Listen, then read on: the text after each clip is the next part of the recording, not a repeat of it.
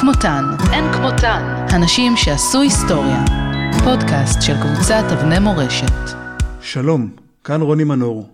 מתוך הסדרה אין כמותן, הנשים שעשו היסטוריה, נספר הפעם על שולמית כהן קישיק, עקרת בית מביירות, אם לחמישה ילדים, אשר גייסה את עצמה ב-1947 לכוחות הביטחון הישראלים כשהיא בהיריון עם ילדה השישי.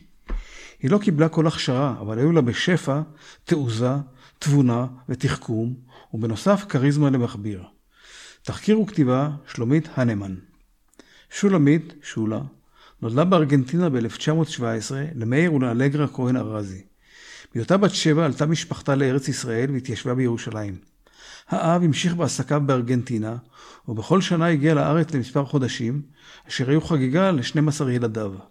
שולמית למדה בבית הספר היוקרתי לבנות אבלינה דה רוטשילד, והצליחה בכל התחומים. היא קפצה כיתה פעמיים. שמה נרשם באופן קבוע בטבלת המצטיינות, היא רקדה בלט, הצטיינה בחוג למלאכה ובחוג לבישול ואפייה, הייתה סולנית במקהלת בית הספר ושימשה בתפקיד המכובד של חזנית בתפילות. היא הייתה גם פעילה בתנועת הצופים ובתנועת מכבי. בהיותה בת 18, הסיעו אותה הוריה לז'וזף כהן קישיק, סוחר עמיד מלבנון. בלב כבד עזבה שולה את משפחתה, את ביתה ואת ירושלים האהובה. היא נסעה עם בעלה לביתו המפואר ברובע היהודי של ביירות, ואדי אבו ג'מיל, והחלה לנהל חיים של אם ועקרת בית. בעלה היה אוהב ומפנק, היא הייתה מוקפת משרתות, מהר מאוד התחילה להשתעמם וחיפשה אתגרים להתעניין בהם. בקרבת ביתה פעל מועדון נוער יהודי מכבי. שולה החליטה להגיע למועדון וללמד שירים וריקודים ארץ ישראלים. בהמשך פתחה ערבים ללימוד קריאה, כתיבה ושיחה בעברית. בסיום כל שנת לימודים היה נהוג שוועד הקהילה היהודית היה פונה לראש הממשלה כדי לקבל את חסותו לטקסים. שנה אחת כשנציג הקהילה שמילא תפקיד זה לא היה פנוי, שולה התנדבה למלא את מקומו. היא בחרה את השמלה היפה ביותר, ביקרה במספרה, והלכה למשרדי ראש הממשלה. ראש הממשלה ריאד א-סולח נשבע בקסמה והזמין אותה להיפגש עם אשתו ושתי בנותיו. שולה ובעלה הפכו לאורחי קבע במעונו.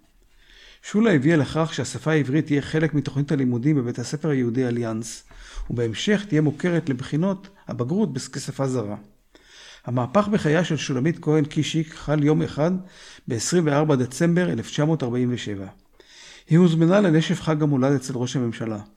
באותה שנה מושב הליגה הערבית התקיים בביירות. לנשף הוזמנו רמטכ"ל סוריה, רמטכ"ל לבנון ועוד קצינים בכירים. שולה שמעה אותם מדברים על צעירים שמתאמנים כדי לצאת ולהתקיף את יישובי הצפון, ועל פאוזי אל-קאוקג'י שהגיע לבינת ג'בל. שולה חזרה הביתה נרעשת, והחליטה שהיא חייבת להעביר את הידיעה הזאת לארץ ישראל. היא כתבה מכתב בדיו סתרים, כפי שלמדה בצופים. על המעטפה כתבה To Jerusalem. למחרת בבוקר הלכה לחנות הבדים של בעלה בשוק סורסוק. אל החנות היו מגיעים רוכלים לקנות בדים ולמכור אותם בכפרי דרום לבנון. היא פנתה לאחד מהם וביקשה ממנו להעביר מכתב, כביכול למשפחתה בירושלים. האוכל אמר שיש לו מכרים במשגב עם, והוא יעביר להם את המכתב ברצון. שולה נתנה בידו את המכתב, קיוותה שיגיע לידיים הנכונות, וחיכתה לתשובה. התשובה הגיעה לאחר מספר ימים על ידי גבר ערבי שהגיע אל ביתה, והציג את עצמו כאבו אלואן. בישראל הצליחו לפענח את מכתבה ונתנו לה משימת מבחן. להוריד בחשאי קצין יהודי בשם וינקלר, אשר גורש על ידי האנגלים מהאונייה שתעגון בביירות. לאחר מכן עליה להעביר אותו לידי אבו לואן, שיבריח אותו לישראל דרך דרום לבנון. שולה פנתה לאבו ז'אק, יהודי ציוני חם, בעל חנות לכלי בית. אל חנותו הגיעו עמילי מכס, מבריחים, רבי חובלים ועוד רבים שעבדו בנמל. כולם היו מיהודים עמו. אבו ז'אק הצליח להשיג את עזרתם של אנשי הנמל, תמורת 800 לירות לבנוניות. בעלה של שולמית, ז'וזף, שילם את הסכום. אבו אלואן חזר לאחר מספר ימים עם הודעה שווינקלר הגיע בשלום, עם הזמנה לפגישה בישראל. שולה, בהיריון השישי שלה, הגיעה לפגישה שנערכה בסביבות חיפה, בדרך לא דרך.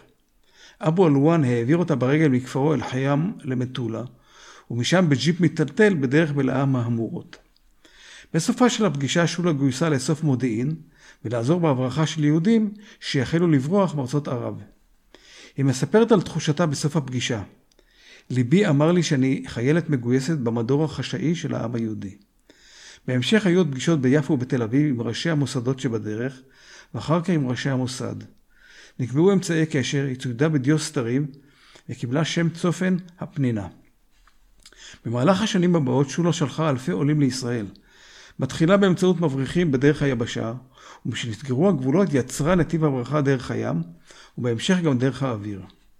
החל מ-1948 עם הקמת המדינה, גדשו את ואדי אבו ג'מיל פליטים רבים מעיראק ומסוריה. שולה שידלה אותם ותושבי הרובע לעלות לישראל באמצעות הרשת שהקימה. שולה עצמה שימשה דוגמה ושלחה שניים מילדיה, אברהם בן ה-11 ומאיר בן ה-9 כחלוצים. שולה פיקחה על העלייה וקיבלה אישור עבור כל קבוצה ששלחה.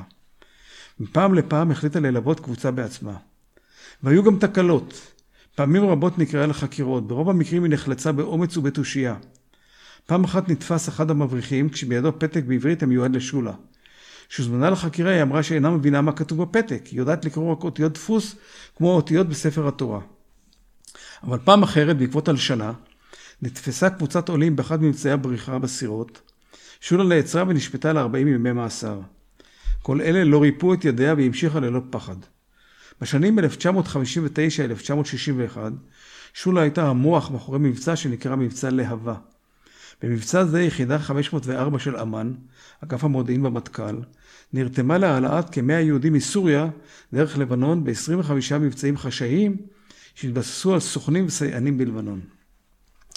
שולמית כהן קישיק הייתה אשת שיחה יפה ואלגנטית, ופגישה אחת עימה גרמה לאנשים ללכת שבי אחריה. בהדרגה גיבשה לעצמה מעמד בחברה הגבוהה של ביירות. היו לה קשרים עם כמיל שמעון, נשיא לבנון, עם פייר ז'מייל, ראש המיליציות הנוצריות, הפלנגות, עם ראש הממשלה ועוד רבים. היא הצליחה לגייס קצינים ופקידים בכירים לסייע לישראל. חלקם המשיכו בקשר ישיר עם ראשי המודיעין בארץ. אחד מהם, יכונה ז'ורג' סליבה, קולונל במודיעין הצבאי, התוודע אליה כאשר נקראה לחקירה במשרדו. הוא שמע עליה מקודם ורצה לשתף פעולה עם ישראל. ז'ורג' סליבה עזר לשולה מאחורי הקלעים, היא נפגשה איתו באופן קבוע והתייעצה איתו רבות. שולה הפכה למקור מודיעיני חשוב ומוערך. ובנוסף, שולה הייתה רעיה ואם לשבעה ילדים, שגידלה את ילדיה למופת. למרות שבתקופה ההיא מקומן של הנשים היה בבית, בעלה תמך בפעולותיה משום שהאמין בצדקת המטרה. פעמים רבות הוא עזר במימון כאשר נוצר צורך דחוף בהעברת קבוצת עולים לארץ. בשנת 1958, בעקבות מלחמת האזרחים בין הנוצרים למוסלמים, התחלפו רבים מבין אנשי הפקידות הגבוהה. ז'ורג' סליבה בחר לעזוב את לבנון. ביירות הפכה למקום מסוכן. המוסד הציע לשולה לעבור לישראל, אבל היא לא ויתרה. דוגמה אחת לאומץ ליבה של שולה היא האירוע שהתרחש ב-1958 בעת מלחמת האזרחים. 11 יהודים מחבר'ה קדישא נחטפו כאשר ערכו לוויה בבית הקברות היהודי ברוב המוסלמי. בעזרת קשרי במשטרה, שולה נכנסה לרוב המוסלמי ונפגשה עם אבו מוסטפא. אבו מוסטפא, שכונה הנמר, היה מפקד המיליציות המוסלמיות באזור, שליח של הסורים ואחראי ללא מעט רציחות בביירות. נדהם מאומץ ליבה של שולה ושחרר את החטופים. לפני כן לקח אותה לשתות קפה עם אמו הזקנה. בעקבות הביקור הנועז היא קיבלה את הכינוי מסיה שולה. באותה עת עבד עבורה איש בשם מחמוד עוואד. הוא זה שיצר את הקשר עימה. הוא עבד כמפקח מטעם משרד האוצר, היה רודף כסף ומהמר כבד בקזינו. שולה לא הייתה שלמה עם העסקתו, אבל לאחר שנשלח לבחינה בישראל, לאחר שהביא ידיעות מודיעיניות חשובות, נמשך הקשר עמו. הוא התיידד עם בעלה של שולה והפך לבן בית. עוואד הוא זה שהפיל את הרשת. ידיעותיו היו רבות והוא מכר אותן לסוכן סורי. שולה נעצרה. עוואד עצמו נעצר ועוד מספר מאנשי הרשת. בניסיון להציל את אורו, עוואד סיפר כל מה שידע. התיק שלו כלל למעלה מ-350 עמודי עדות. שולה נחקרה תחת עינויים קשים במשך שנתיים, לא הודתה בדבר ולא הסגירה איש. ב-19 לשלישי 1963 נערך משפטה והיא נידונה לתלייה. בהיותה אישה ואם לשבעה ילדים הומתק דינה ל-20 שנות מאסר. לאחר ערעור שבו הודתה רק בהברחת יהודים הופחת עונשה לשבע שנים. בתום מלחמת ששת הימים החליטה ממשלת ישראל לכלול את שולמית כהן קישיק בעסקת חילופי השבויים. היא הוחזרה לארץ לאחר שריצתה שש שנות מאסר. למחרת חזרתה גם משפחתה הועלתה לארץ והם נפגשו בשדה התעופה בלוד. ושולה אומרת באחד מהראיונות עימה, בכל זאת אני יכולה להיות גאה. יש לי חלק בתקומתה של המדינה ולו בגודל גפרור קטן.